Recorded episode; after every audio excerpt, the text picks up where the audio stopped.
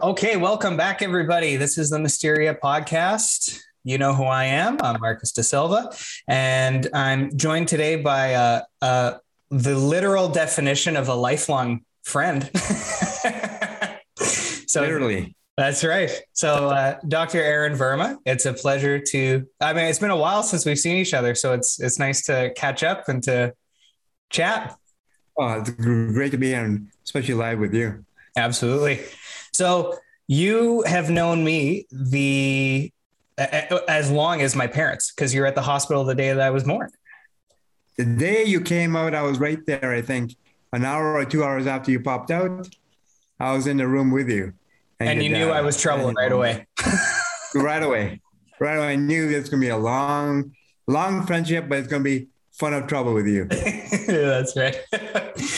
so we got um, we discussed prior, we got kind of like two kind of big uh, topics that we'll get. I mean, we'll get into a whole bunch of stuff, but sort of the the two things that I uh, wanted to talk to you about, and the the first one, I was I was thinking about it, and and the entire time that I've known you, I've never had any type of discussion about it and not for any reason, but it's just kind of one of those things, you know. And so I'm I'm really excited to get to talk to you about. It. I mean, we'll, we'll keep it a mystery till we get into it, but uh, okay. Yeah, I'm just I'm really looking forward to it because I was thinking about that, and I'm like, man, you know, what an interesting perspective. No, I think what we we're going to be discussing next little bit. Uh, yeah, we've never talked about it.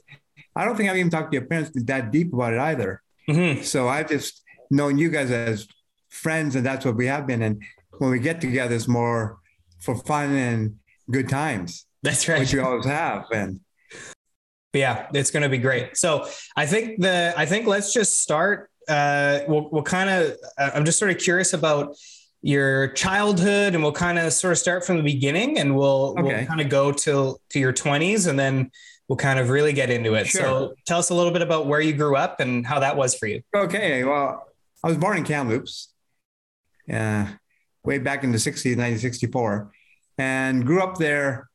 And, you know, and my dad was a physics and math teacher at the high school, and mom was a housewife at the time. So I had two brothers. One is a year younger than me, and one is two years younger than me. And we grew up in Kamloops. In 1968, uh, we moved to Nigeria in Africa. My dad um, was sent over by uh, uh, the government agency for development, um, because of the civil war in Nigeria. Uh, they needed to um, start physics programs back in the universities. So he got uh, sent by the government first for two years to town just on the uh, southern edge of the Sahara called Maiduguri. So we stayed there for two years. And just when we were planning to come back to Canada and Kamloops, he got another two extent, extension to the University of Lagos, the capital of Nigeria, right on the Atlantic near the Gold Coast. So we were there for another two years. So I did my first first four years of education there, which was a lot different than here. It was based on the uh, British system. So every year you got ranked in your class, and uh, back then there was discipline with a stick, and I remember all that all that stuff. I got in trouble a lot, uh, and we came back in '72, and then went into grade three, and just grew up in Kamloops as a regular kid. Um, you know, playing sports after school, um, going to practices, doing that in school activities.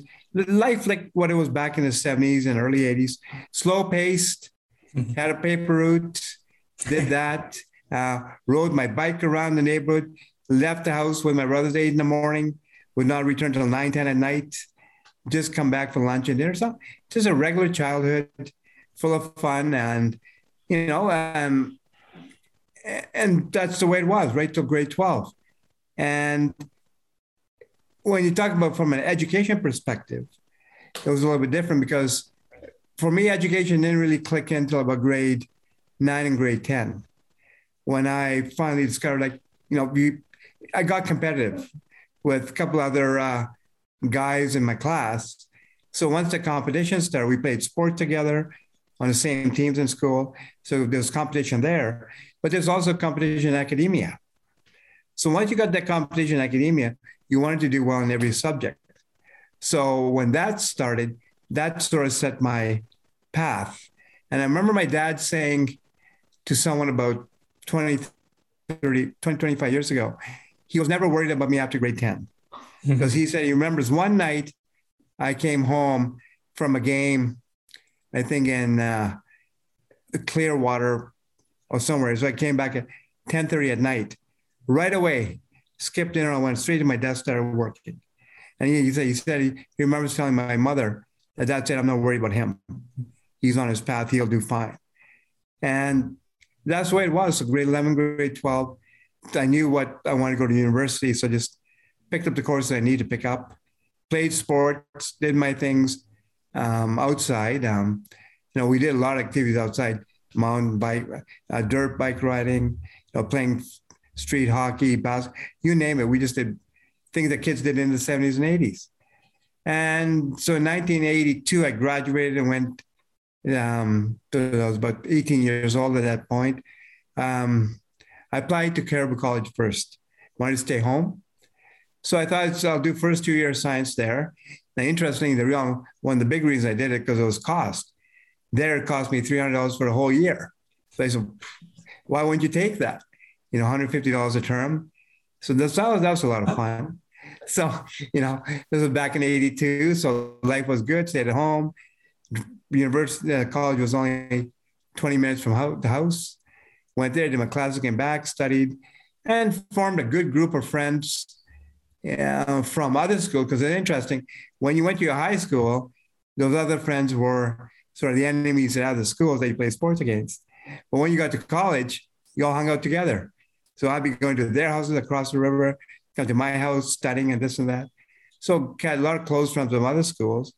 So did my two years there of science, then transferred to UBC in 1984 um, into biochemistry and then uh, com- completed a two-year degree there in biochemistry and got my BSc. And that's when I started in biochemistry at that time. I would say 80 to 90% of the students there were either going to go to research or medicine. So at that point, if you'd given me um, 10 million bucks and said, Are you going to go into research? I would have said no no way in hell would I have gone into research or work on my PhD. That'd be the last thing I would have done.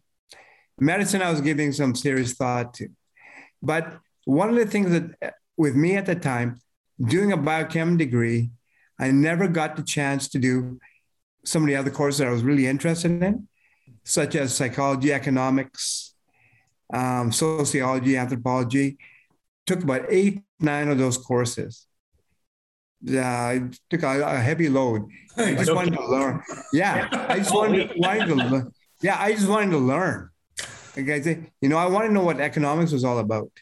You know, I took a uh, third year level course there, took an oceanography course, geochemistry course, two anthropology courses, a psych psych course. So I just wanted my fill of university life. So after I did that, they said, "Well, I got to settle down here and pick a route." you know, so I, I know. And so I wrote the MCAT, did well. And then, so I had to bridge that year with some subjects. So if I'm going to go into medicine, I should be in the healthcare sort of sector sort, sort of thing. So a neighbor of ours in Kamloops was a pharmacist and he, he owned a pharmacy and he suggested, why don't you just try pharmacy? And, you know, you, if you like it, you can stay in it. You don't like it, you can go to medicine. I said, okay. So at that time in the 80s, pharmacy had a, a certain program that if you had done a BSc and you had accumulated enough credit, you can do something called a transfer year, where you can use do two years in once.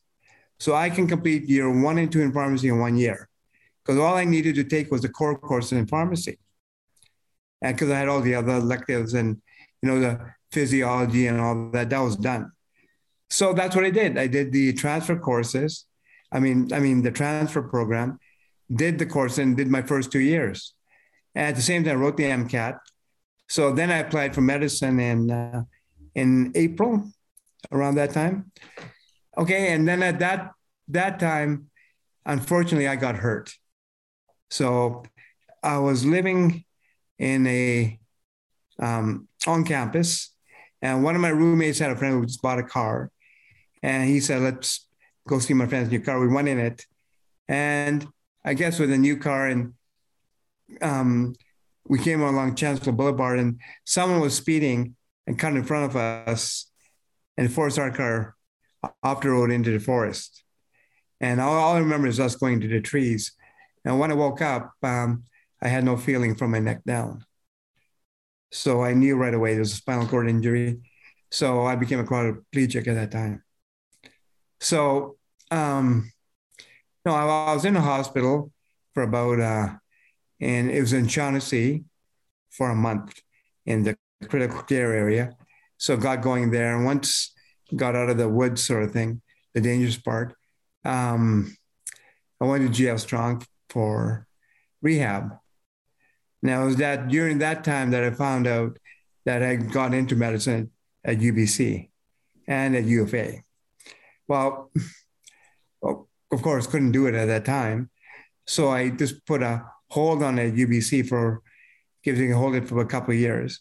So that one year, um, while I was at GF Strong, I only stayed there for six months to rehab because I was serious about rehabbing. I did it well. And then oh, after six months, I, I found that just being there was not beneficial for me because um, the clientele there was a little bit different. There were people hurt. There's a lot of drugs going on, and it's a different lifestyle. So what really saved me during that time was my mom and dad and my family. We were close, and so naturally, my mom and dad were from Kamloops. They moved down here. They rented a place. So after six months, I just moved in there. So what I did is during the days, I'd go into GF Strong to do my rehab and go home in the afternoons. We can spend time with the family and start doing what I wanted to do and wanted to get back into academics, education, and that. Because I did a lot of reading at that time. If you'd asked me, did I read a book before that? Never. I don't think I read a book in a whole book. Once I got out of rehab at home, I was reading a book a week, just putting them down and topic after topic, getting into different things, eventually getting to you know Richard Richard Bach and more philosophy type stuff and thinking stuff and material. Kept reading those sort of books, and after a while, it you know I it took me about two years of rehab and um, reading of that. So I got strong enough to say, okay, I want to go back to school. Okay, then to the question was, where do I go? You go back, try to go back into medicine or try something different? Well, if I said medicine, I said, well, it's just it was too heavy a program from just me recently being hurt, um, having to do their hours and that, I think it'll be, that's gonna be too hard. And then luckily, I, the, when I was in pharmacy school before, I had met a couple of professors there I became close with. So, and they kept tabs on me. And when they found out I was ready to go back, the one professor had become dean in pharmacy, um, Frank Frank Abbott. So naturally, he just comes to me. You got to go back into pharmacy, get that degree, and go from there. Okay, and so he forced me get that degree. So it took me another four years to finish pharmacy school. Because you know, first year I took a couple courses. Next year I took four courses. So it took me about um, four years to just get everything back together. So in 1995, I had done pharmacy school. And then I applied for a clinical residency in, in hospital for pharmacy, got a position at St. Paul's, where naturally I met your dad. That's where we became friends. And your dad and I read research together, but um, that that was a very good clinical experience for me. So after that time, I had to make a decision: Do I uh, work in a hospital pharmacy somewhere, or do something else? Well, I applied for a couple of positions in the hospitals, didn't get them, so didn't worry about it. But it was interesting. The pharmacy school came after me then. Why didn't you go do some grad work? Now, you remember what I said the 11 years before that? I would never do grad research. Well, guess what came and bit me back in the butt? grad school. And uh, so the uh, associate dean of, um, of research, the dean, uh, the convinced me going to research. And I said, well, if I go in research, I want to do clinical research. And that that time in um, in the faculty, the only faculty member that did research was Dr. Mark Levine, and very very bright guy, and he's a pure academic. So we he he sort of interviewed me over uh, several weeks because he never takes a student right away. He wants to see what they're like. So naturally, we were a good fit. So he took me on, and we had a project looking at thrombocytopenia or low platelet counts in the intensive care unit, was specifically looking at heparin, uh, the drug called heparin anticoagulant. So I did research on that. So, you know, once I started working with him, and I did my master's with him for about two years, got my master's. And then naturally, when I was writing out my master's project, it was much longer than we had expected. And so he uh, went to the associate dean of grad, graduate study and said, well, Arun's work is this long. Can we now switch it to a PhD? And she's and naturally she said, yes, let's extend it to a PhD. So I got my master's, then went on a PhD route. Another four years later, got the got, got the PhD, and you know became, uh, you know, got my uh, doctor of philosophy in the in clinical pharmacy and statistics, clinical modeling, and all that. And then the decision was, well, what do you want to do? Do you want to do, become a research associate somewhere? Now, if you if I was on my feet and I was able-bodied, I would have gone to a school in the states or abroad and studied under a couple of people there just to learn more. There's a couple of schools I wanted to go to, like UCSF, University of California, San Francisco. I wanted to go to, or um, there are a couple of schools like McGill. They had a good epidemiology program. There are a couple of programs I was looking at, um, even in Massachusetts. There are a couple of schools there um, that I was looking at modeling, but because I didn't, it was hard to travel, move, especially with being quadriplegic. I said, well, that avenue is shut. So what do I do? Uh, now, at this point, luckily for me, in pharmacy, they had started a new curriculum.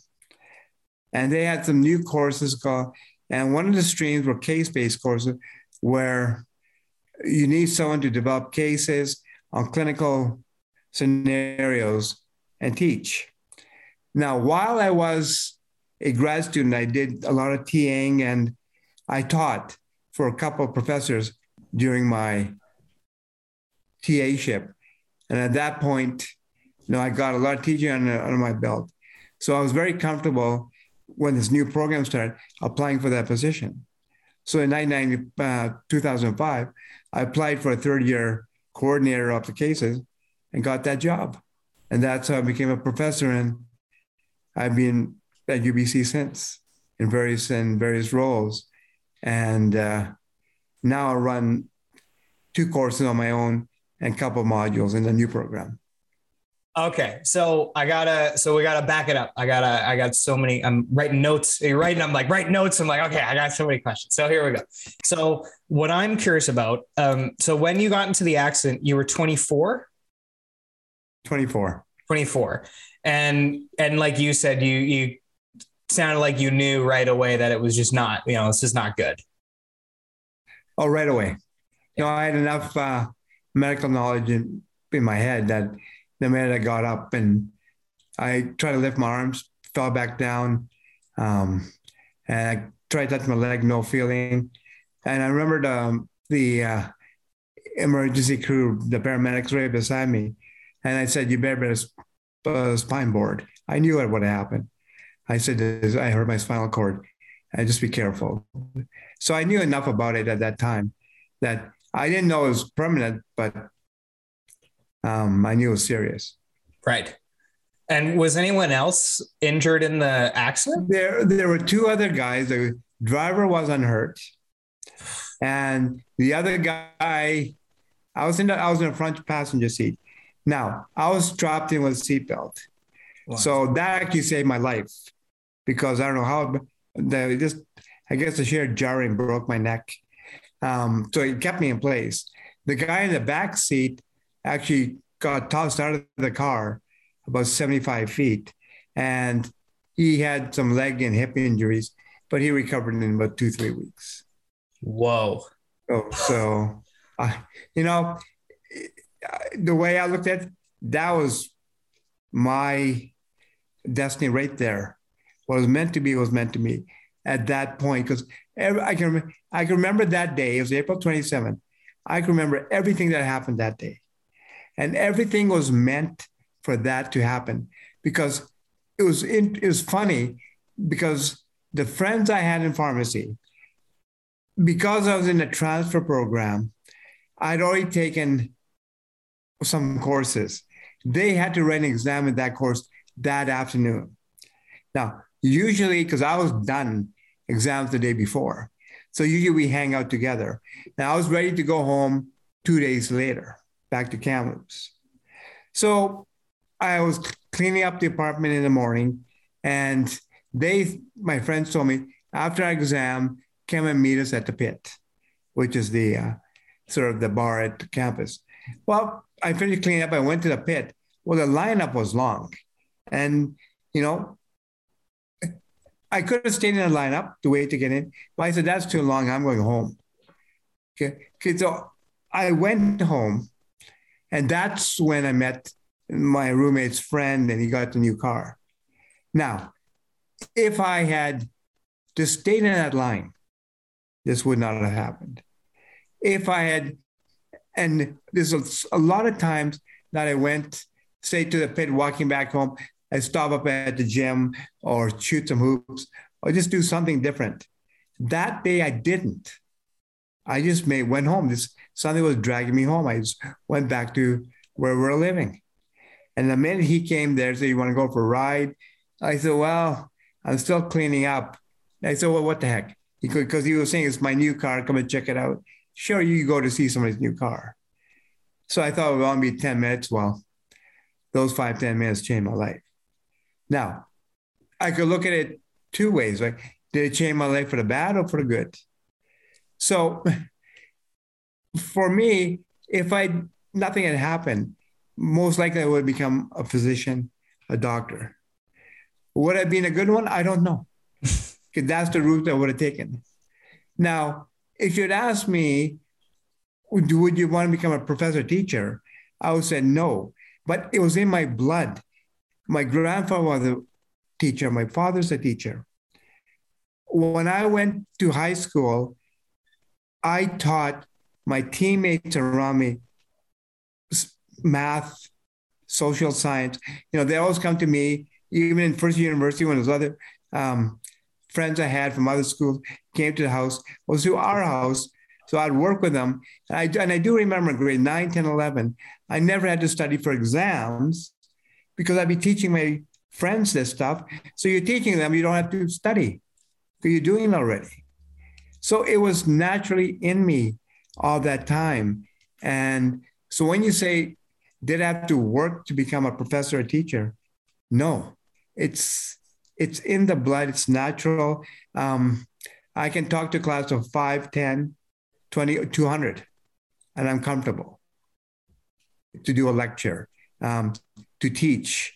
If they ask me, well, this is your lecture on this topic, well, I'll give that I'll give that same lecture to the class and say I have to give it to two, three different classes, I'll have no trouble saying I will not give the same lecture, but the message will be the same each time. So I don't, when I teach, I don't memorize stuff or stuff. And no, I, I believe you've got to teach something, You've got to know it. You have to understand it. And you got to be able to explain it. So that's the philosophy I have. If you really understand it, you can teach anyone. And that, that was what was in me. And I do remember when uh, a number of people asked me, well, what was my PhD project on? I was able to tell it in layman's terms to other people about platelet counts. And they was what they appreciated that I was able to, you know, tell it in a different type of way. And then if I'm talking to somebody in the field, I could you know, use the uh, appropriate scientific lingo and talk there. So I was comfortable. So did that accent was a good thing, a bad thing? Well, in my eyes, I think good came out of it because I wouldn't have met my wife. I wouldn't have the three kids I have now. I wouldn't have the life. Yes, it's a hard life, but um, life is not meant to be easy. You know, it's peaks and valleys, and you know, you you dealt your cards, you're gonna play them, and that's why I look at it. Okay, each day you dealt your cards, you got to pay your cards that day. So this was meant for me, and I'm not gonna cry over it. I'm to take it and run with it and see how far I can get. I might have a bit of a tear, but that's a good way. yeah, that's a good well, way. You know, because I, you know, and so you know we've like we mentioned at the beginning you know we we've known I, i've known you and and you know gita and and the kids too now you know my whole life and so it's it's really you know the perspective that you you get from that is so interesting and and you know one of the things that uh, you know my friends kind of give me a bit of a hard time about because i'm i'm not shy about reading um, and and studying like really so like i'm doing a bit of a hit i'm on a history stint right now and so I'm reading about like genocides and like really, really horrific stuff, like terrible, terrible stuff. Yeah. And, you know, I, I, but the reason I'm drawn to it is because there, there's truth in it. And even though it's horrible and it's difficult, you get a very different perspective. And I, think probably the the best thing or you know of, of, reading about horrible things that have happened you get a great appreciation for the things that you have and all the i mean just you know 25 year old kid grew up growing up in hmm. vancouver i've never really had a difficult i've never had to worry about my safety and you know your basic needs as a human being are just met. And people we take that for granted. We, you know we we definitely take that for granted. It's not not something that you should be but you definitely can if you allow yourself to.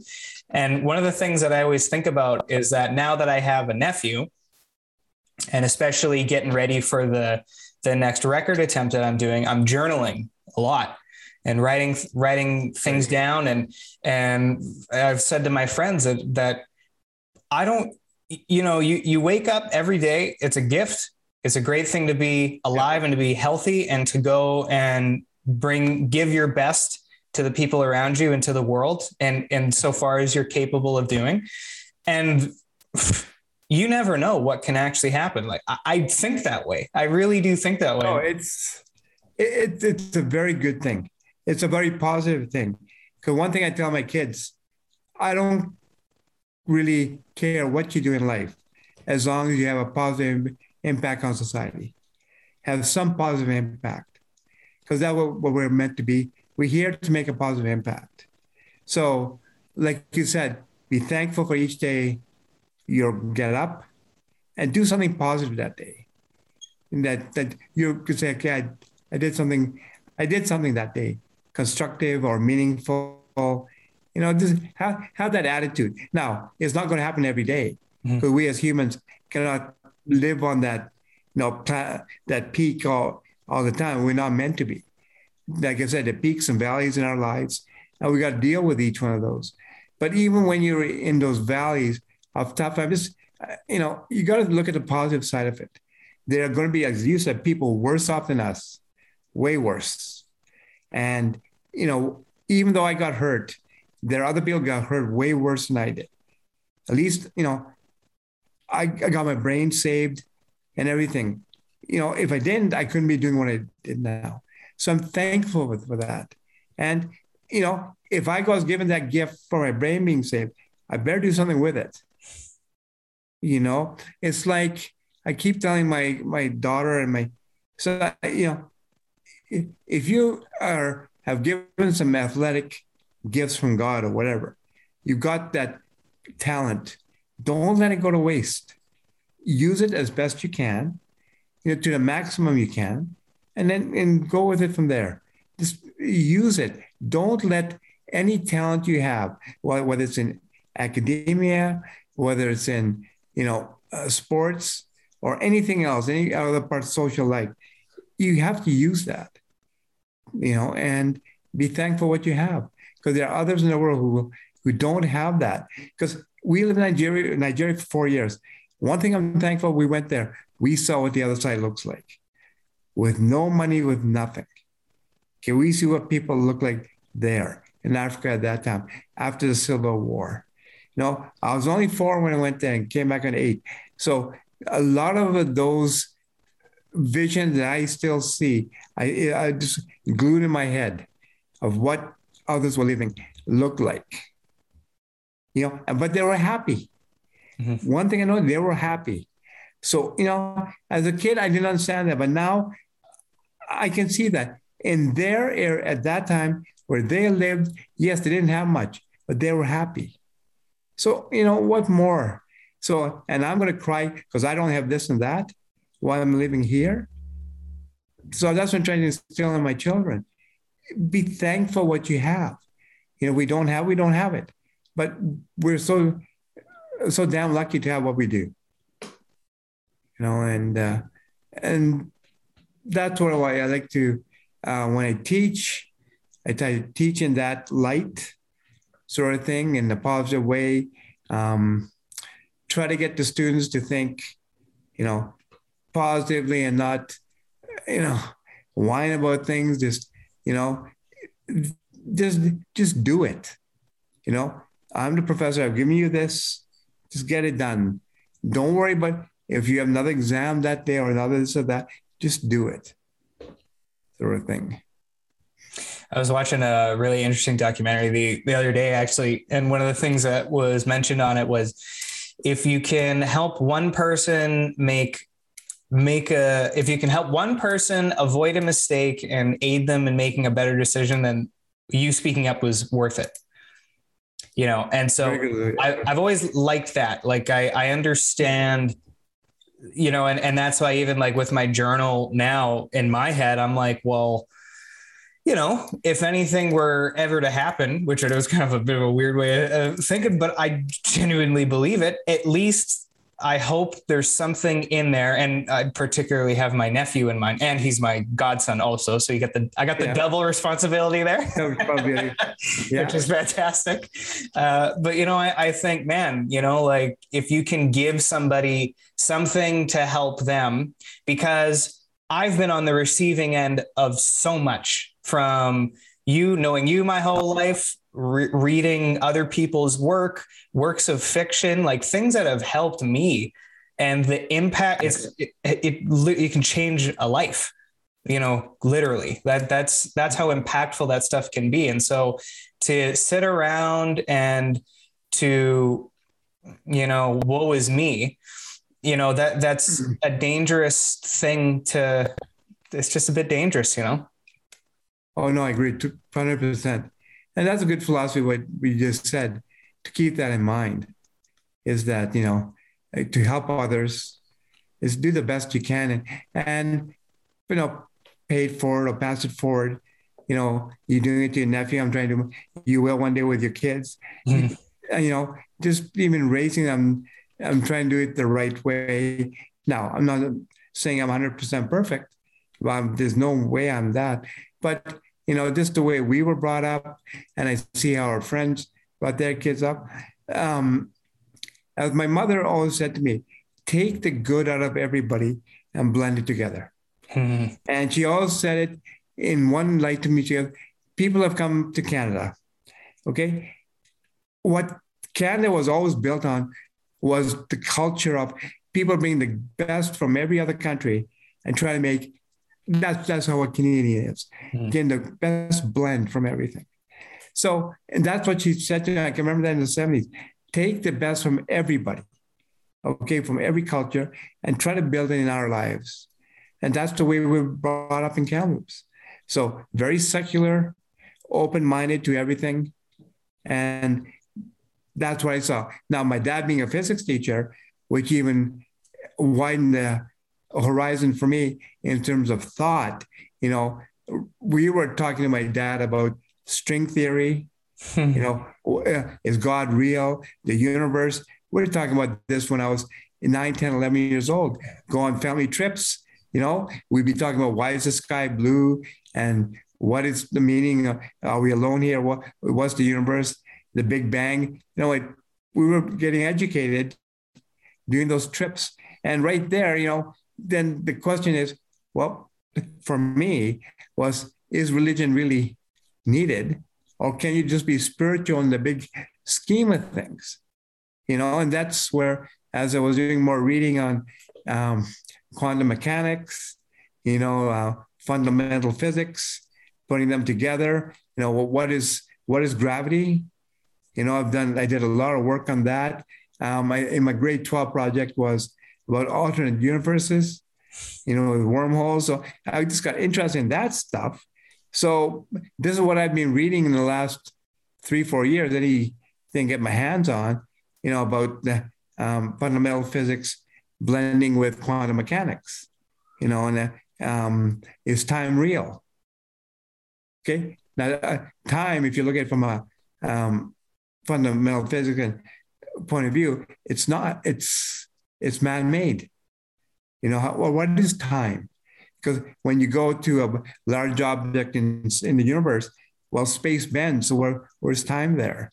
So you know, all the when you start thinking the big picture. So well where's God in this thing? And you know, I remember when living in um, in university in 1984 to 86, I stayed in a place called Vancouver School of Theology, or VST, and I got in there because I my father knew um, a Baptist uh, minister or reverend, and we are fa- family friends, and I was able to live there. And you know, um, most of the people who stayed there, yeah, they're quite religious. But I remember one of them asked me one day, "Let's go to church." Okay, fine, I'll go with you. And I remember going with a group of guys. Went one Sunday, I think evening, went to St. Mark's, then went to church, and you know, and they go in there to go. A couple of guys, who I got, I got to confess my sins. Okay, fine. And he did his thing, came back, and now on the way back, he goes, "Well, we're we're clean now," and I, and it got me thinking.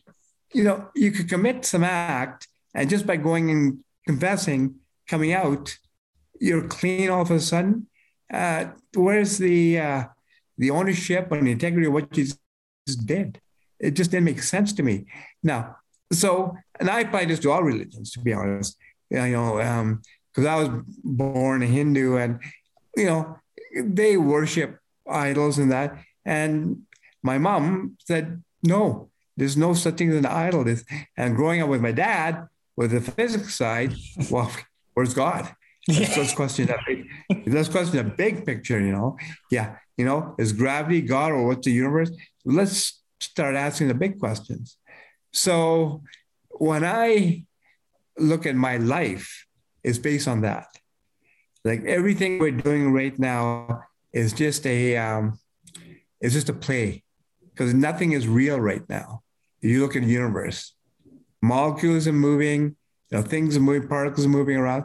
Nothing is stable. It's just we just everything in constant motion. And you blink your eye, you open your eye, it's a brand new vision you're seeing. You know, I know it's deep, but that's the way I look at it. So, you know, when I, I try to tell my kids, just try to do the best and see the best in everybody. Because we can get so tied down with negative thoughts and feelings, you you won't get anywhere. You won't achieve anything. Just brings you down. And uh, you know, I I'll be honest when I get I get into that rut sometimes. But then you know, then I think about it. Well, what am I doing?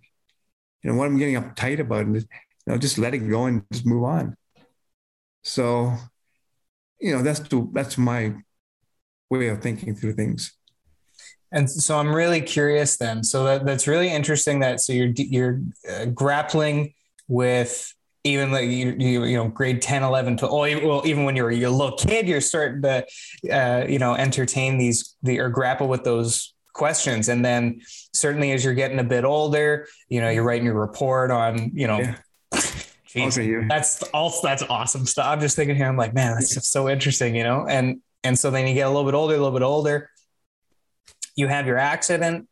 And how did all of those things that you had either learned or at the very least contended with. Because i mean those are answers that there's really no answer to but at least you can entertain some answers or possible answers or theories you know and, and start to grapple with those questions at the very least. How did that shape your just how did that shape handling your situation?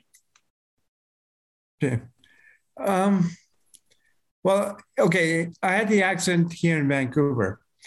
My parents were in Edmonton, uh, packing my brother up to come back to Kamloops. And when I went into the uh, ER in, in Shaughnessy, the doctor asked me who put, a contact. And I just gave one of my classmates number to the doctor's father.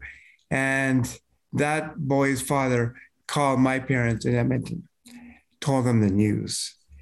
So that my parents couldn't fly out that night. So they flew out the next morning, the 28th. And the first thing I re- the first thing I remember, I was in the, I think ICU area. My neck was pinned back, just laying still. My mom comes in, looks at me, and just grabs my hand. All she said was, "Everything's going to be all right. It's all fine.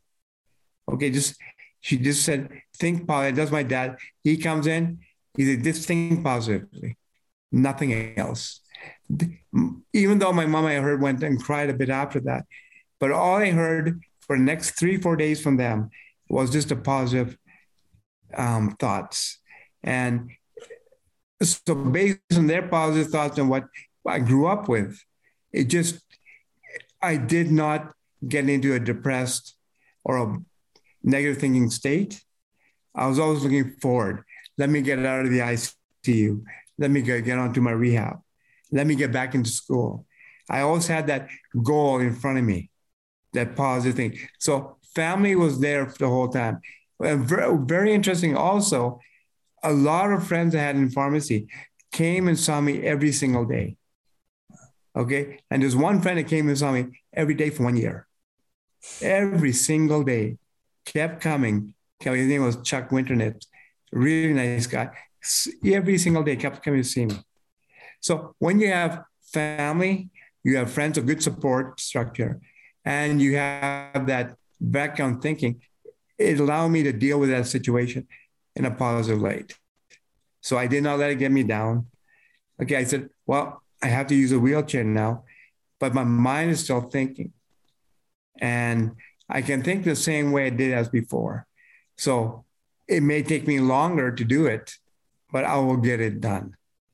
Okay. I can't go to med school. Yeah. Well, that why cryo spilled milk is done. okay.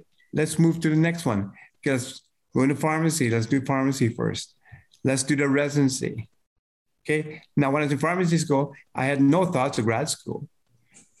When I was in my doing the clinical pharmacy, in the hospital, there's no thoughts of grad school. Now it's interesting. The research I did with your father sort of set to track me. I could do research. Hmm. And then, you know, we went on war with that project. Okay, I'm sure UBC heard about that. And the um, faculty I'd met there earlier, who I must have made a good impression on, you know, coming back and saying, coming to pharmacy, finish your degree, go, go into grad school from there. So, you know, then grad school, they can get call me back to farming to grad school. I completed grad school. It just set me. So everything was lined up nicely for me. And with family, with friends, there's nothing negative on the way, which I am so thankful for. So, you know, so if you keep the, the positive and good light, it just keeps following you along. You know, so and so you know how you deal with it. Yeah, I know. I'm, uh, I'm not upset it happened. It's too bad it couldn't go the other way, but it happened. So let's make the best of it. And I told my kids, if I hadn't gotten hurt, they wouldn't be born because hmm. my life would be different. So let's just enjoy this so much now. This is our life. Okay, that other life, you know, doesn't even exist.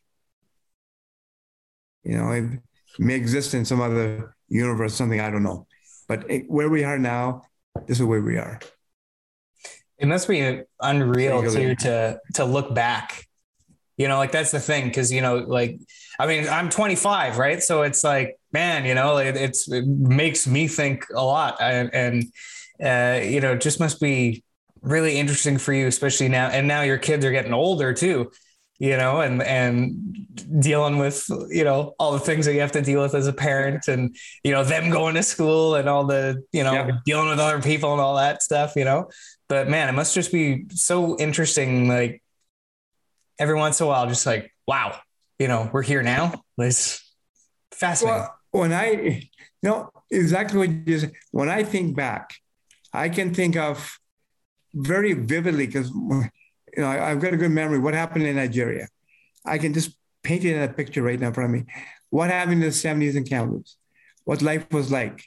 Hippies around, uh, how the long hair, dudes with uh, a jean jacket with a marijuana leaf at the back. you, know, you know, these are guys I went to school with. Now, here's something that's interesting. That school, uh, that uh, Indian, uh, that residential school in, in Kamloops. We found those bodies about one year ago, only a mile and a half from our house. Oh, wow. I played on that field. Oh, my God. I played on that field. I don't know how many times with the other First Nation kids. When I was growing up, we befriended a lot of First Nation. We were friends with a lot of First Nation guys.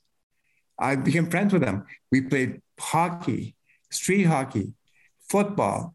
So when I remember grade 12, first year college, second year college, because we were still friends with them, they had the key and the um, access to the field and the gyms.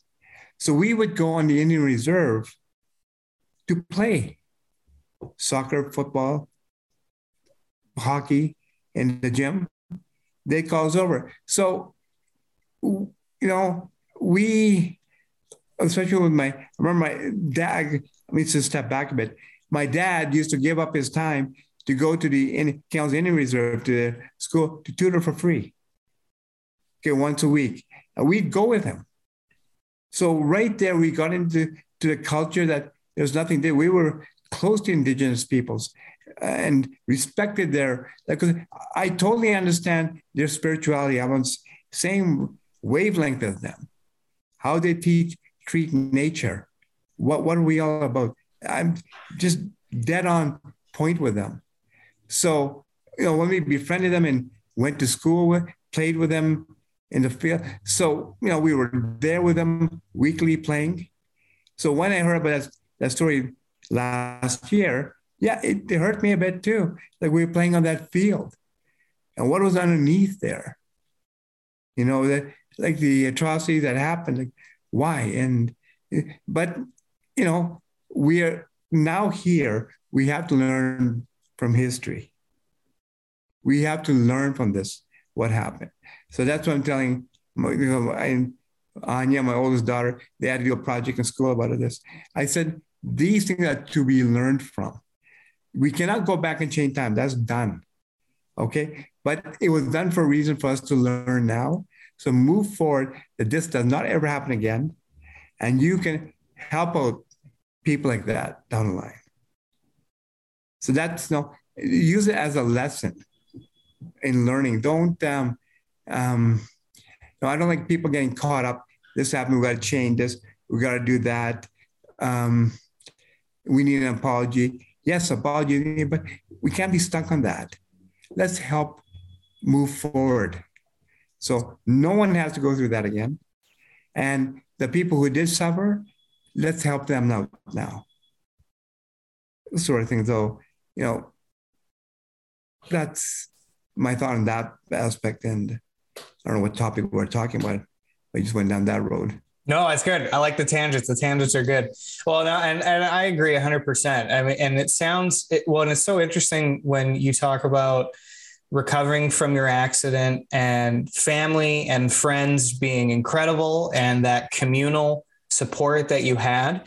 And that's so critical to, well, I mean, virtually every indigenous culture. I mean, there, there's even down into the States too, like the, the core, I mean, there's obviously, you know, cultural differences, but the core principles remain the same where there, there's that aspect of, we support each other and we help each other move. We fight with each other like fight with each other. We support each other. You know we're here and and you just move forward like that. I mean man that is insane oh, totally. that you played on that. Wow. That is just holy cow. I, I mean how did when you found that out, you must have just been floored. I was i was shocked. Yeah. I called my brother. I said did you see that what they found in that field. I said, you know, it was unreal. We we had heard, but we didn't know these stories. Yeah. That depth. We know this happened, but I did not know the bodies were there. And it it just floored me. Just you know, that day just like it was it was shock. I was in shock for a bit. Wow. You know, and you always think, man, if I can go back and change that, I would. Mm-hmm. Wow. So, yeah. oh, geez. Well, yeah, yeah, I know. I know. Crazy. But I want to, I just want to, one thing that I thought about just switching gears a little bit is that what I thought, and one of the things that you said was that when you were recovering, you were focused on the next goal. So whatever that next goal was, you know, get out of ICU, get out of the, you know, complete your rehab, get back to school, like these objectives that you could look towards and give you well and, and that's the like even with my hand motion it's forward. Yeah. It's forward thinking.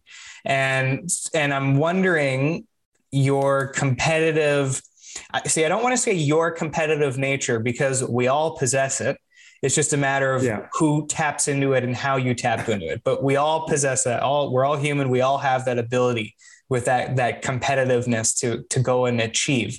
And I'm curious with you, did you I don't know if it was conscious or unconscious or if it was just something that you did, but that competitiveness was that something that was helpful to you? Yes. Um, it drove me. Hmm that competitiveness drove me. Now, it I did I played sports, I did athletics, that was good, but that competitiveness in sports was not what it could have been. I could have been much better if I used that competitive in sports when I grew up. From, from what I know, know now, I could have done a much better job when I was younger playing sports. But that competitive in academia hmm. was different that um, I just wanted to be the best in everything. Like I remember in grade nine, grade 10, grade 11, writing math tests. Remember the used to give a three hour math test, math test, end of the year. I would complete them in 45 minutes. I, that, that was my goal. I want to be the first one done. Okay. And I remember the first few times the teacher coming, review your answers. I, and I, I'll be honest, I was one of those students who hardly ever reviewed.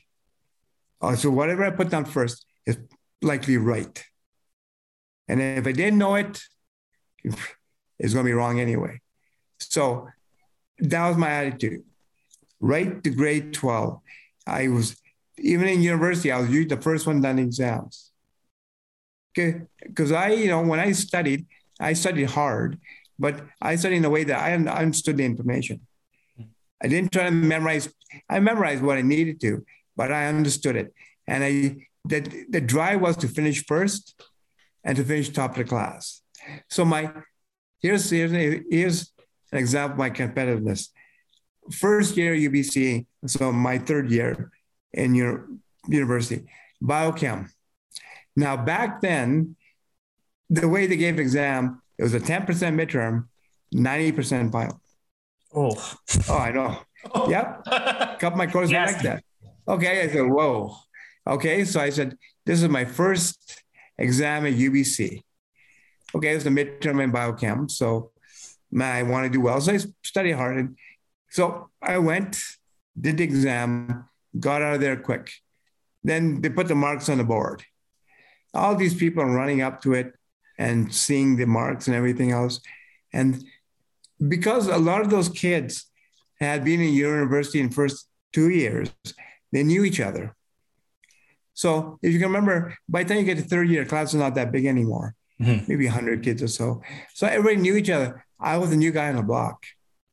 So I had a different student number. Anyway, they had laid down the marks. And so people hovered around it. You wait, go. Then I hear this talking who's that number up there? That who in hell got the 96? Who got 96?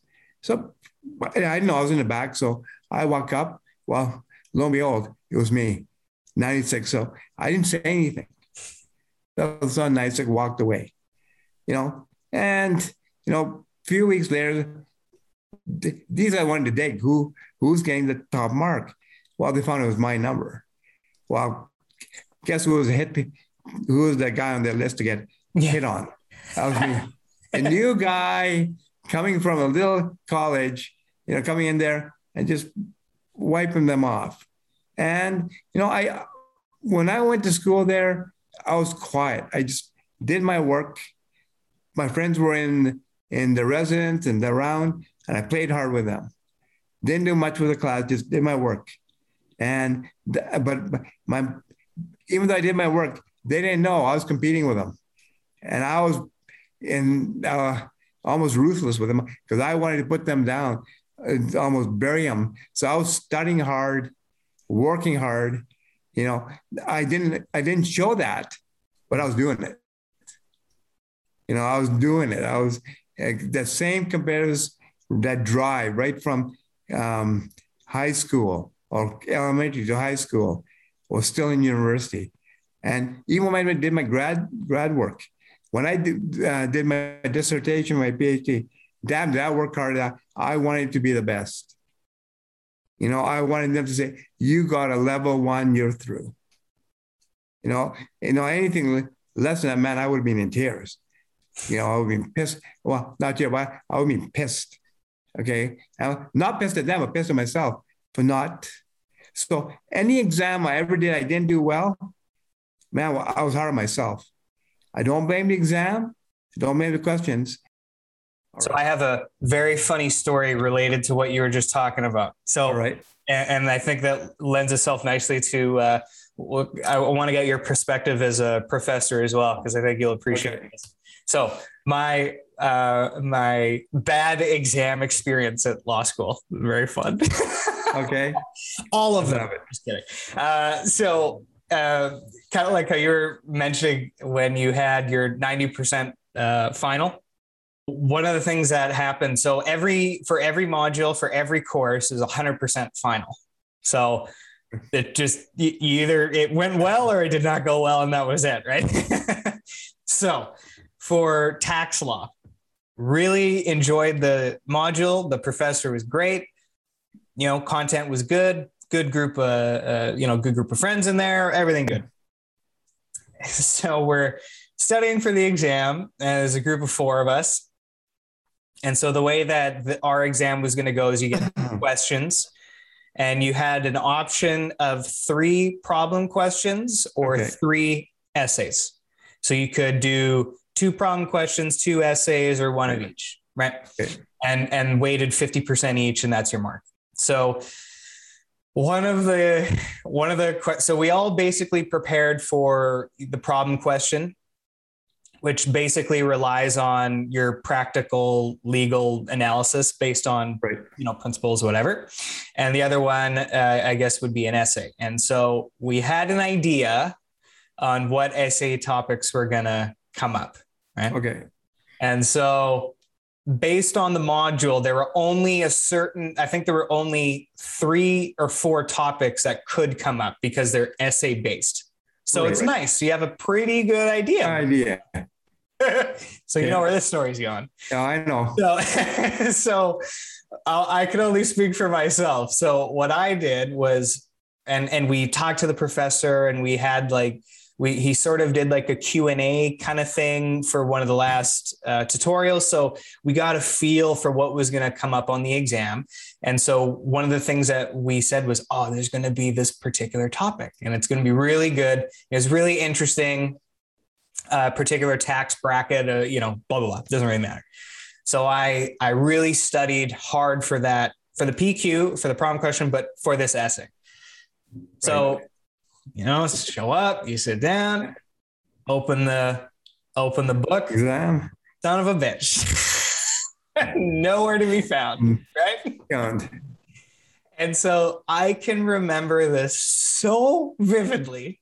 I remember sitting in my chair and I remember immediately just panicking. I mean, it threw me off so terribly. And I was so I was um, there's this thing that happens. I mean, um, you can relate, and I'm sure you, we've all gone through this, where when you're in a current situation, and rather than focusing on the situation at hand, you are thinking long term thoughts. You know, I'm thinking yeah. my my overall average is going to be shit. I'm going to be, you know, I'm not going to get a good job. I'm not. I'm in the exam chair. I'm thinking about my my uh, imaginary law job that hasn't happened yet, but yeah. that I'm not going to get because I'm yeah yeah exam, right? Mm-hmm. And so I remember, and I I finished the exam. I did two problem questions, and I ended up getting like a C plus. It was really not good. I was really unhappy with it, but it was what I it was what I deserved. That was the effort that I because I panicked and and it was really unfortunate because I knew that material at an A level no problem. But besides the essay, I knew it at an A level no issue. And because I lost my composure, I ended up, you know, with a, a, a poor grade. But the the poor grade that I got, I also got a very valuable lesson. Uh, well, a, a few. And one of those is don't be thinking long term thoughts when you're, you're in a current predicament. You got to solve this problem now, solve it. You're fine, solve it. The other thing was as a when it comes to tests, a lot of people, and I'm sure you definitely would remember this from all your exams in university. Yeah. People coming out, oh, that test was so hard. That was so unfair. Yeah. Blah blah blah. I'm sure you've heard that dozens of times, right? Oh, I've heard it. And, oh yeah, and especially as a professor too. Now I bet. And I remember thinking to myself, and I went, nope. You know what? Actually, that's on me because yeah. you can't blame a professor for oh that question was too hard no no no what happened was you were not prepared enough that's you that's not them yeah. that's a you problem yeah and so that was so animated every time even to this day with my friends we'll message each other and it'll come up every now and then. We all laugh. Oh my god that test right?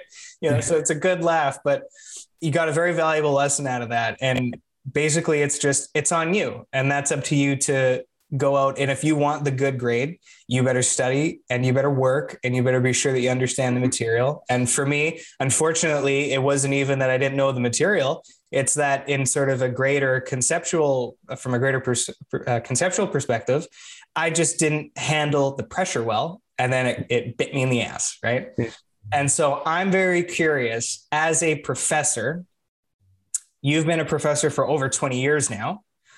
And so I'm curious about that experience dealing with students. Has your dealing with students changed in the sense that the, the students themselves? Are they, you know, trends? Do you notice anything different?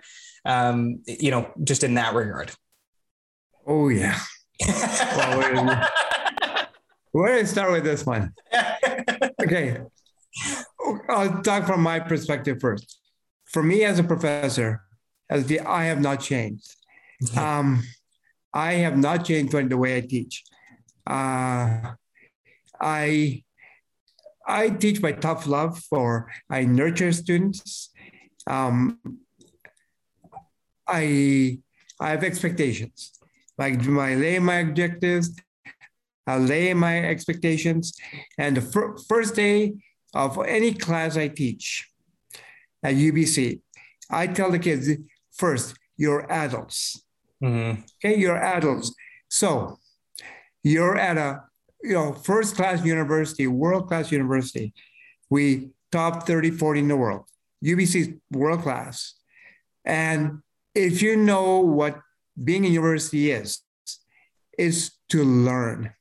Okay? It's not for me to teach you everything. So when I teach my renal course or pain course, I cannot teach you everything in nephrology.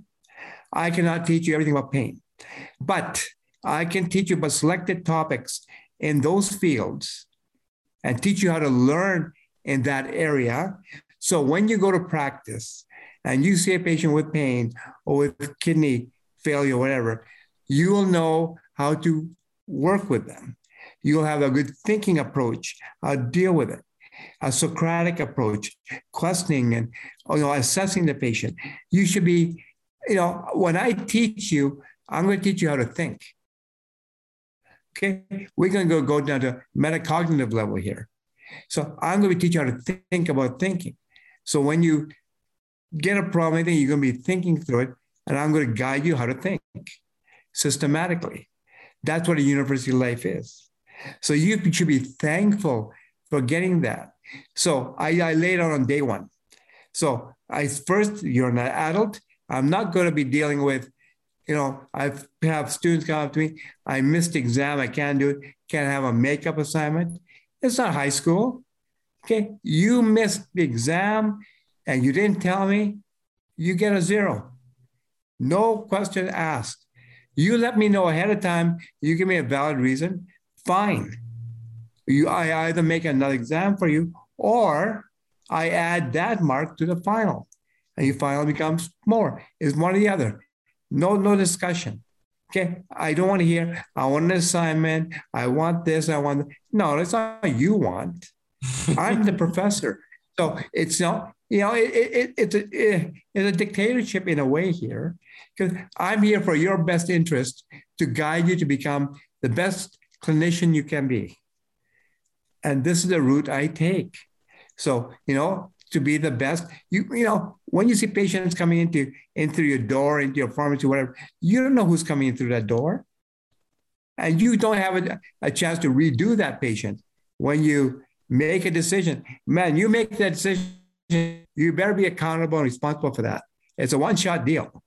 You can't go, no, no, I want to redo for that patient. That drug made him sick. No, no, no, no. That patient's in the hospital. No, you made the mistake. So, you know, I, I tell them make the mistakes in class. Don't make them out there. So now, I was seeing trends over time, student? Yes. when I, okay, so I picture when I was a student, okay, going to biochem classes, my physiology classes, any class they took, Duo-Tang, loose leaf paper, walked into class. Okay, the profs, you know, writing on those acetates, yeah, no, no prepared um, slides, wrote an acetate, gave us hands out, handouts. And I, and my really good profs only had three, four things written out. They'd talk. Yeah. They'd go in front, walk back and forth, and talk about that topic. Okay, talk about it. And you just be listening, writing down your notes, but listening to them like we're talking. And just I was just absorbing everything I could in. Okay, wasn't I memorizing? I, I could go read in a book, but I just want to hear the way they explained it, nice and it flowed. And so one once you know one I got hired as a professor, that was my number one goal. When I teach, I want to be in front free flowing, have my, even though I had PowerPoint slides, I just put three, four words on them and I just talk. And the students go, Where's the handout? Well, there is none. Listen to me and make your notes. Like now, you they have so much knowledge at their hand. Internet, everything is there. Now, I feel bad for them in a way. They have too much mm-hmm. in their hand. They're having trouble trying to wade their way through all this material to find out what's important. And I don't think that's been taught well. So I'm not blaming a student for that. I'm blaming educators, and I want to. We have to teach them how to wade through all this stuff and pick what's salient and concise. And that's what I'm trying to do in my courses. I don't want to read everything. You know, just listen to what the lecturer is saying. Listen to what we try and try to get across. Get the salient point. The, you know, they all into, I want to record you lecture and listen to it later. Well, fine, that's fine and dandy. But don't listen to it just to record every word I put down. Listen to it so you understand it. You know, I the way I would, if I was a student listening to a lecture being recorded, I just sit back and listen to it and just try to think what and examine what and just write the odd word down rather than typing madly stuff. You know, um, if you see a really good profs on TV teaching on those movies, they're just talking there and asking questions, and the students are engaged. So I, that's what I'm trying to um, accomplish in my classes is the engagement. Talk to me. Let's. You want to talk about a certain topic in pain? Let's talk about it. You want to know about chronic pain? Well, what is it? How does it work? You know, from the brain going up and down, and what drugs we can use, what not use, what's first, what's second. Let's let's discuss it. Different patient scenario. Let's just talk about it. You can't memorize it all.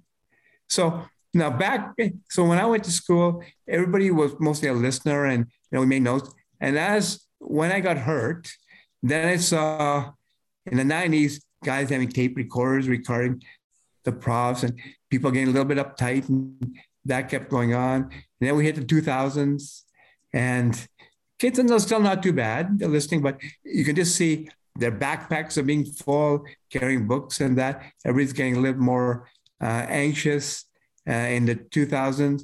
And then when, um, then in 2010, it just changed. You got the, when you got the internet, everybody, oh man, people start getting ultra competitive, getting their laptops in classes, writing and recording things down. And, but what was, as people got more competitive into the knowledge, common sense went out the window, just straight out. No thinking involved, no thinking about the guy beside you, helping the guy beside you. It was just me, me, me, me, me, me all the way. And to right into you know, uh, 2020, it's all me, me, me. Um, what's that me, me, me bit? You know, like in pharmacy, when you apply to that school, you know they're going to place you somewhere in BC. So in second or third year, if you get placed in the cusp or in Quesnel or somewhere, and you start complaining, hang on. When you applied, they told you to put you anywhere. You know, uh, appreciate that. Go and learn in those communities.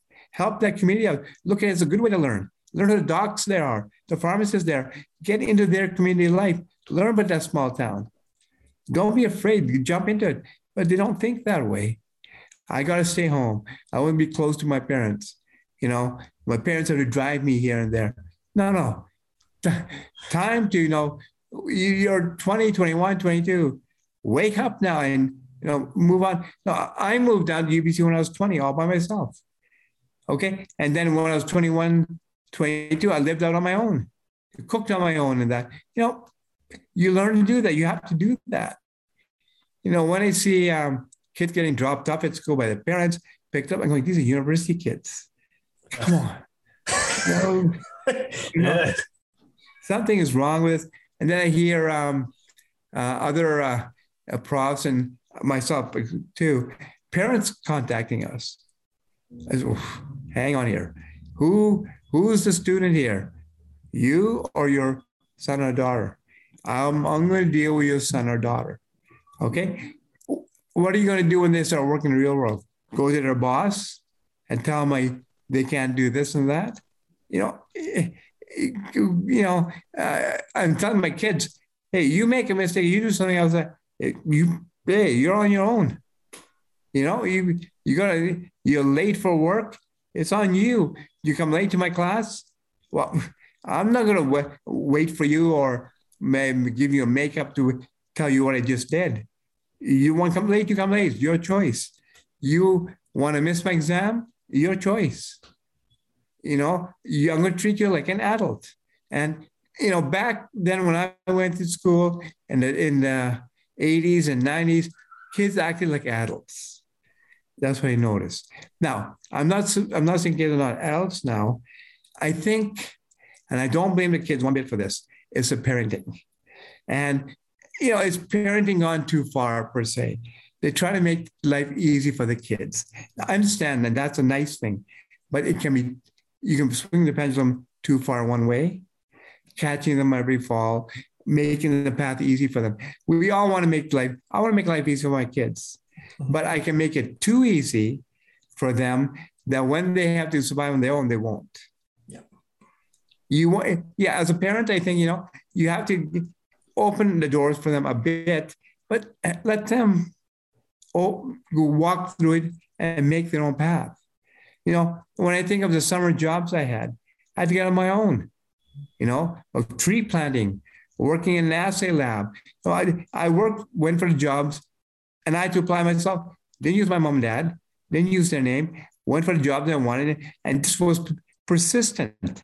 There's one job in an assay lab, I must have gone three years in a row, just badgering that guy because I wanted, you know, I had a biochem background. I wanted to work in an assay lab. And I, man, I was just, I was on his butt all the time. And the third year, his secretary, uh, I got a job as a secretary. Secretary went to boss. He's in every year. Just give him the job. Well, he gave me the job. And then by the end of the first year, he goes, You're the best employee I ever had. I just loved that job. I worked my ass off. You know, even though I was getting paid for eight hours or there 10, 12 hours, I just loved doing it. You know, and that's um, I don't. Some some students have that. I see right now. They have that. I'm going to give it and just go go go. But what I see in the majority is, this is my time. You know, I got to be in the pharmacy from nine to four, and that's it. I'm shutting the door at four. My learning ends at four, and I've never quite understood that. How does learning end at four? you get a patient patient at, at 358 and you know it, it's patient needs your help and you're going to learn something from it. Man, if you have to stay an extra, extra half hour, you stay. You know, you, you, you got to do that sort of thing. And for the vast majority, of, I don't see that, you know, that extra stuff. They want everything to be made easy for them, you know, hand it to them. And like I said, I don't blame the kids. It's the upbringing, the way the education system is. You know, they um, the high schools give kids a lot of assignments, a lot of things to make up marks, and so the marks are sort of skewed, and different schools do different things. Mm-hmm. So, you know, it should be you give the exam, and the student gets assessed on what they on that thing, and that's it. And if you don't do well, well, use exam as a formative assessment learn from it, move on. You know, the next one, do better. Um, you know, that's why I'm a, a worried about these uh, kids now graduating is how are they going to do in the real world? You know, when your boss says you got to be in at eight, you got to open the door at eight, you know, and you're one of these guys that comes in late to school all the time. Well, you got to open up at 10 to 8. You don't open at 8 o'clock. You got to be there earlier. And, uh, you know, and I'm like with my kids, I, I tell them if mom says we're going to your activity at this time and you're five minutes late, guess what? We're not going. Okay, we're not going. We I've held the kids back a few times. Oh, there've been tears here, but you know what? Mm-hmm. You know, they, they got to learn. You know, uh, they don't pack their stuff, and they they're missing it there. Guess what? We're not playing today you know, doing that. You know, I can't find my um, my school uniform. Well, it's your responsibility. You find it, you put it away. You know, it's not, we have to pick up. Yes, when they're little, we can show them the right, I'm going to show them the right way to do things. But it's they, they have to learn. Like if we're always picking up for the kids or you know, hand feeding them, driving them um, to every activity and that, you know, when kids get older, they should learn to go to activity on their own. I remember I used to ride my bike to ones, take the bus, you know, carpool with friends. You figure ways to get there. You can't depend on mom and dad take you to every single event. You know, my daughter's 12 now. I said, you know, and you 12, 13, we got to start learning to use the bus now. Mm-hmm. You know, during daylight, go just practice. No, my mom can go with you. I'll go with you, and you just lead the way. Show me you can do it. It's, a little bit of responsibility, and so that's why I don't see in the students these days that, um, you know, the common sense. They um, they're worried about. Now I'm not saying all of them. It's just a few of them worried about what the questions are. What's the question on the exam's going to be? Don't worry about it. Just answer the damn question I ask. You know, don't, don't try to say what Dr. Verma wants. Read the question, answer the case. You got a patient case in front of you. Do the best for that patient in the case. Don't think about me. Think about the patient. And they're, they're also worried about what I want. But, you know, it's not what I want. It's what you show me that you've learned something. Like I've always told the students, if I could, I wouldn't get grades. I would assess you by how much you learned in my course. Show me that you learned something. Come and talk to me for 10 minutes, 15 minutes about that topic. Show me that you learned something. If you can show me that's perfect, then I've done my job and you've done your job. You know, I don't need to give you an 80 or 90 or 70 or 60. I don't care what mark you get. Just show me you learned something. Explain to me how you're going to take care of that patient. And like this year in my pain course, um, I had about 15 students and I was able to give an oral exam because I had a small class. So I was able to tailor it the way I wanted to. I could probe and all that. And I knew within the first five, minutes who knew their stuff and who didn't. Mm-hmm. You know, by probing and asking a question. And that was a good way, hard. There was a lot of work on our part, but it was it was a rewarding on the other end. Like I really got to understand who knew this stuff, who was comfortable, you know, and you could tell who the students were guessing at the questions and where where some kids who did really well just you know sat back, listened to the question, and answered it. Just just answered it. Show me what you know. They were not fighting for words. They just answered the question. So, you know, in a nutshell, what do you think of students today? Well, it's a lot different. They're not as uh, adult like as we were in the past, but it's a different society too. Mm-hmm. Okay, they, they have everything. We didn't. Okay, so is it their fault? No, I don't think so. It's society, parenting, everything put together um, is made them a little bit soft. I think soft is the word I'd use, and uh, you know, rather than um, tough. Like, you know, I, I, was afraid to go to prof's office. Man, I would quote unquote scared shitless to knock on their door. I didn't, no way. If I didn't, if didn't understand something, I'd look it up. No one's going to knock on the door and say, "Hello, could you give me that?" Man, I get students on my door, knock knock, emails on weekends. Like, it's just, uh, I, am uh, or I'm uh, I have office hours hours 24 7. Mm-hmm. Like that's what's there with this open communication. So what I'm getting at, you know, is I don't know if it's lack of respect, but uh, they have to understand that I have my life, other parts of their life. You know, if you don't understand a question, talk to your classmates, look it up, figure out. A lot of people don't want to figure these things out on their own. They want the quick answer just like when you look at the internet, quick answer. And that's one thing in society. They want the quick answer. My kids are always looking for a quick answer. Well, I say, no, look it up, work on it. Show me your work. You know, what? I'm asking the how and why questions. And sometimes my wife, Gita, goes, Oh, no, you can't teach your kids like you do in university kids. I said, no, why not? No, it's the same principles. Mm-hmm. They have to know the hows and the whys. Why do you do this? How do you do this?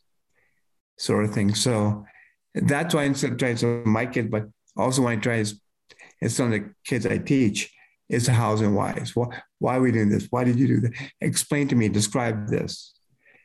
Don't list me as this, because no patient is going to come to you with a multiple choice question. Here's my five things. Pick the right one. Well, how do they know what the five things are? Now you have to know the answer and explain it to them. I picked this drug because of this, because of that. So, and you know, if something goes wrong, I, I worry about the student today of being tough enough to handle it. You know, taking the onus on themselves, having the integrity. I made a mistake. Let me fix it. That's the, probably the key where I say integrity is missing. Nobody wants to say, I did it wrong. Let me fix it. They're really quick to say, I didn't do it or something did it, or find, trying to find an excuse. That's not the way it works. You want to solve it? You took a problem in your own hands um, and you made a decision, be accountable for that decision. So, you know, I don't know if students in the past were accountable as much too, but you know, I think they, in a way, they were. But uh, one thing I've noticed is, is that, like I said earlier, the softness, the toughness gone to students. You know, I unfortunately I can make students cry. You know, I don't want to, but I want to say um, you're being harsh in that. Yeah, it makes students cry. Back then, I never saw anybody cry. We were just everybody was scared. Just do your work, you know. And um, I'm sure there was uh, some undiagnosed illnesses at that time, but now everything is more open. I don't know if is being open is such a good thing mm-hmm. that we can fall back. Oh, I got anxiety. I got this you know, rather than saying, man, I better pull up my pants to do the work. You know, there's a bit of that sometimes I think. But there, there's a lot of stresses and pressure. I understand that right now in society, expectations. So it's a lot different. Yeah, you said a few things I want to touch on. uh, one of those things is as a thing that you have in common as a, a parent and as a professor is that you're a guide and your your role as a guide is to just like how you said how and the why. I'm going to teach you how to learn so that you can solve your own problems how you see fit with all those tools. That is right. very valuable. And and that's no different than a, a coach uh, you know professional athletes. The greatest gift you can give a good player is to coach them hard.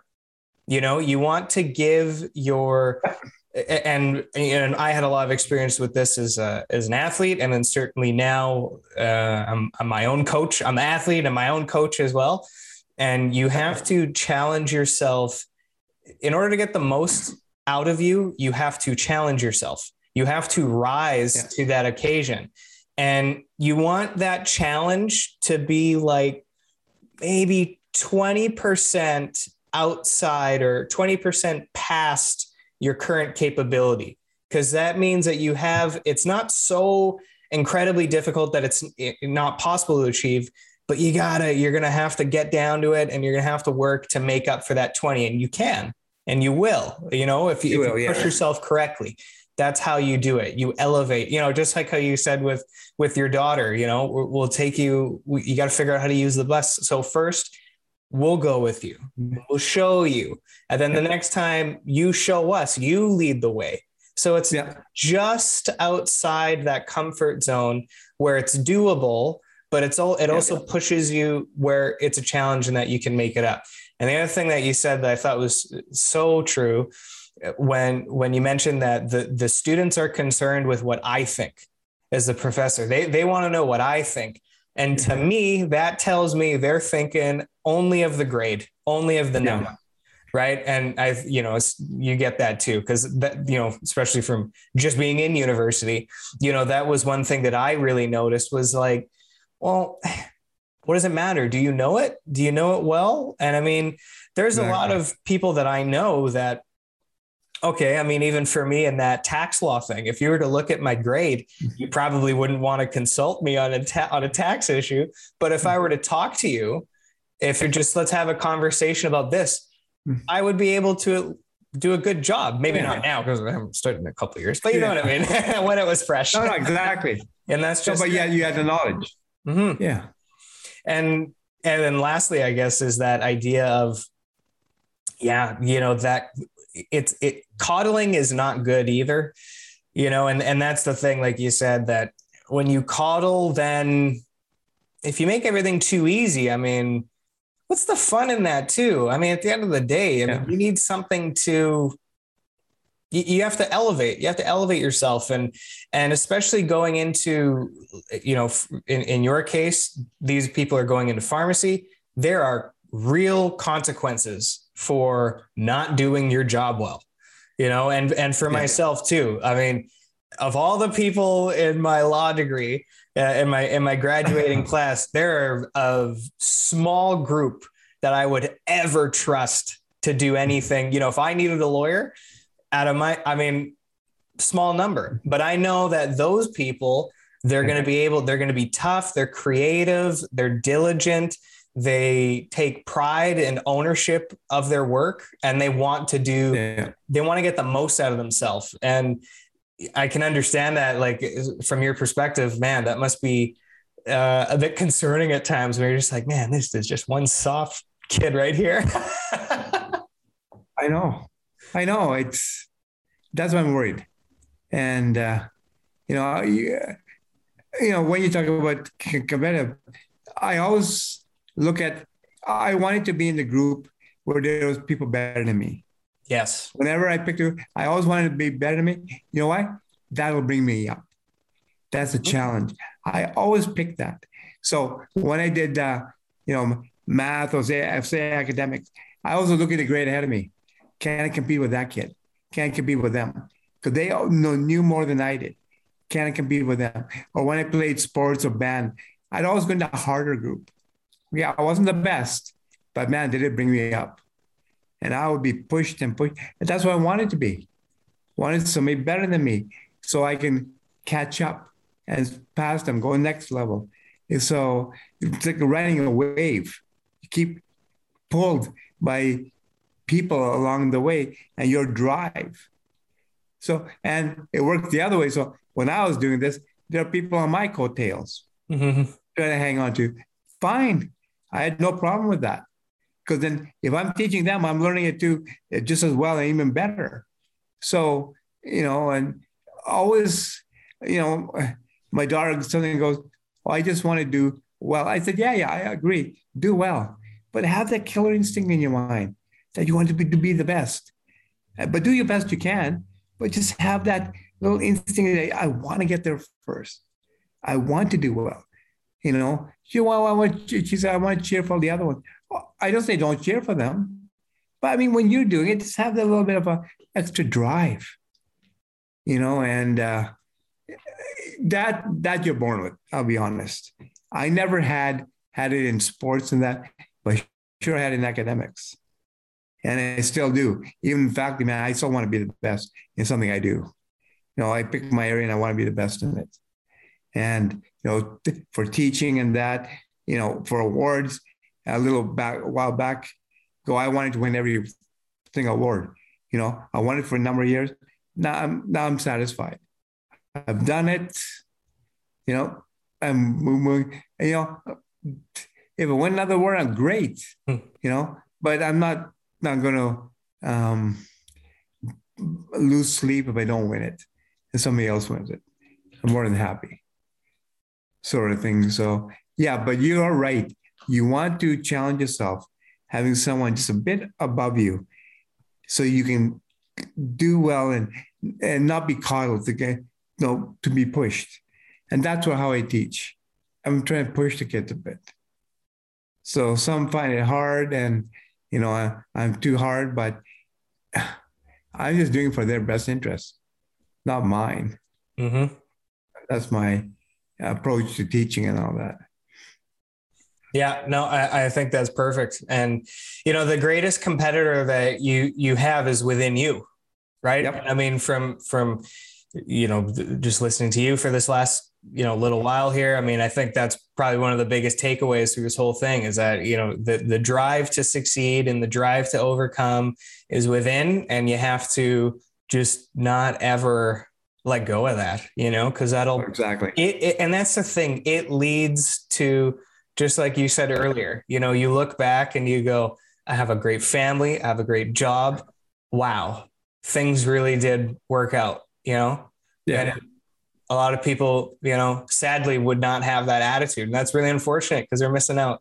They're missing out on the bigger Uh, picture. a lot of stuff yeah no i'm very thankful for what i have right now and would i trade it in for anything not in a heartbeat.